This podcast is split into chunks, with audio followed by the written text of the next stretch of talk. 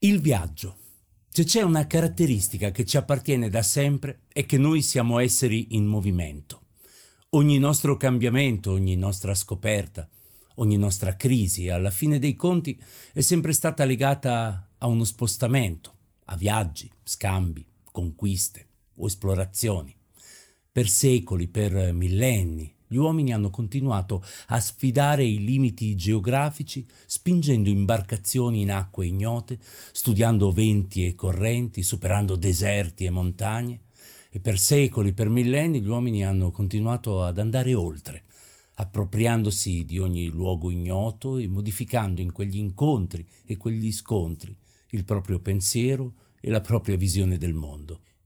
E forse proprio in questa idea di prova da superare si cela una delle più antiche caratterizzazioni del viaggio, un viaggio come patimento che porta anche a una trasformazione.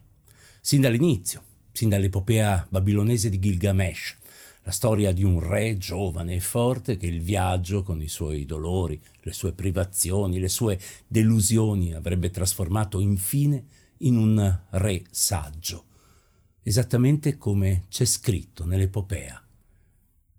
L'uomo, a cui erano note tutte le cose, il re che conobbe i paesi del mondo, era saggio, vide misteri e conobbe cose segrete. Un racconto egli recò dei giorni di prima del diluvio.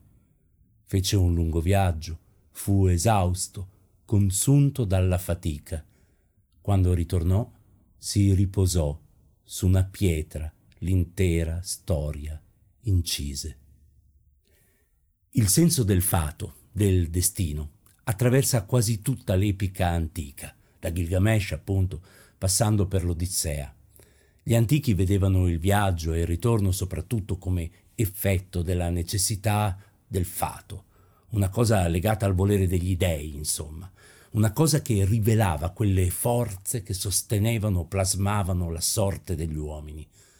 Più o meno quello che leggiamo anche nel quinto libro dell'Odissea, quando Odisseo lascia finalmente l'isola di Ogigia. Costruì dunque una zattera che la dea colmò di cibo, di acqua e di vino e Calipso, chiara fra le dee, lo guardò infine allontanarsi da riva, donandogli un vento leggero che lo facesse raggiungere incolume Itaca gli aveva detto di far rotta tenendo sempre le Pleiadi, Orione e il carro a sinistra. E forse tutto si sarebbe presto concluso se l'ira di Poseidone non lo avesse nuovamente colpito. Perché gli esseri divini contano molto in questa storia. Non si capisce nulla di fatto del destino di Ulisse se non si accetta che gli dei in quel tempo remoto esistevano davvero, che potessero parlare agli umani e incidere sui loro sentimenti e sulle loro azioni se non si accetta cioè che gli dei fossero una parte fondamentale del mondo e dunque di ogni essere umano. C'è chi ha notato che questa dimensione del viaggio non vale per i moderni, anche se francamente non ne sono totalmente sicuro. E giustamente ha aggiunto che per i moderni il viaggio sarebbe stato invece più manifestazione di libertà e di scelta personale. E c'è molto di vero eh, in tutto questo, anche se a guardarla nel dettaglio la cosa è ovviamente ben più complicata. Sino a non troppi secoli fa, il viaggio rappresentava per chi lo viveva l'unica espressione dell'esistenza. I mercanti, gli avventurieri e in generale i professionisti del viaggio partivano da giovanissimi e sapevano che la loro vita sarebbe stata la strada, il movimento. Vale per i viaggiatori arabi, vale per i mercanti cristiani, su tutti Marco Polo la cui vita in fondo si riassume nei lunghi anni durante i quali attraversò l'Asia giungendo in Cina alla corte del Gran Khan. E se ci pensate, questa dimensione così totalizzante ha sicuramente contribuito a dar forma a tante delle idee che ci portiamo dietro ancora oggi, come ad esempio l'idea che il viaggio si mostri nella sua vera essenza nei momenti di fatica e di pericolo, e questo fa sì che nel raccontarlo si finisca spesso per sottolineare e amplificare i momenti di maggiore difficoltà, oppure la percezione del viaggio come, come penitenza, come espiazione, un modello che dalla cacciata del giardino dell'Eden sino ai più concreti percorsi di pellegrinaggio non ha mai perso la sua forza. Vale per le carovane in viaggio verso la città di Mecca, vale per i pellegrini che si spingevano sino ai porti del Levante per visitare Gerusalemme e i luoghi santi, o per quelli che percorrevano le strade verso Santiago di Compostela. E poi l'idea di sicuro ancora più moderna del viaggio come momento di affermazione della propria libertà e della propria indipendenza, un po' come cantava Wordsworth nei preludi. In quale direzione andrò? Per la strada o lungo un sentiero? O per un campo senza piste segnate, in salita o in discesa, oppure qualcosa che galleggia sul fiume, mi indicherà il cammino. Ma non è finita, perché al viaggio reale si accompagna da sempre il viaggio metaforico.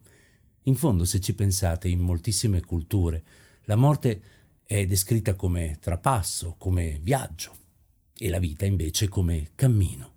Ne siamo talmente condizionati da queste immagini che neanche ce ne rendiamo conto di utilizzarle. Anche per questo un filosofo o un antropologo avrebbero gioco facile nel parlarvi del viaggio come metafora. Il partire, il camminare, il raggiungere sono tutte parole quotidiane cariche di differenti significati. Possiamo dire di un'esperienza che essa è stata una passeggiata, oppure che è stata una vera avventura. Ma vale lo stesso anche in negativo. È fermo, diciamo di qualcuno che non riesce a portare avanti il suo progetto. Non approda a nulla. E non è certo un'abitudine contemporanea, badate, è così da sempre. L'esempio perfetto è anche il più alto che mi possa venire in mente. Prendete Dante e il suo Nel mezzo del cammin di nostra vita e capirete da subito come non sia facile districarsi tra senso concreto e senso metaforico. Mi ritrovai per una selva oscura che la diritta via era smarrita.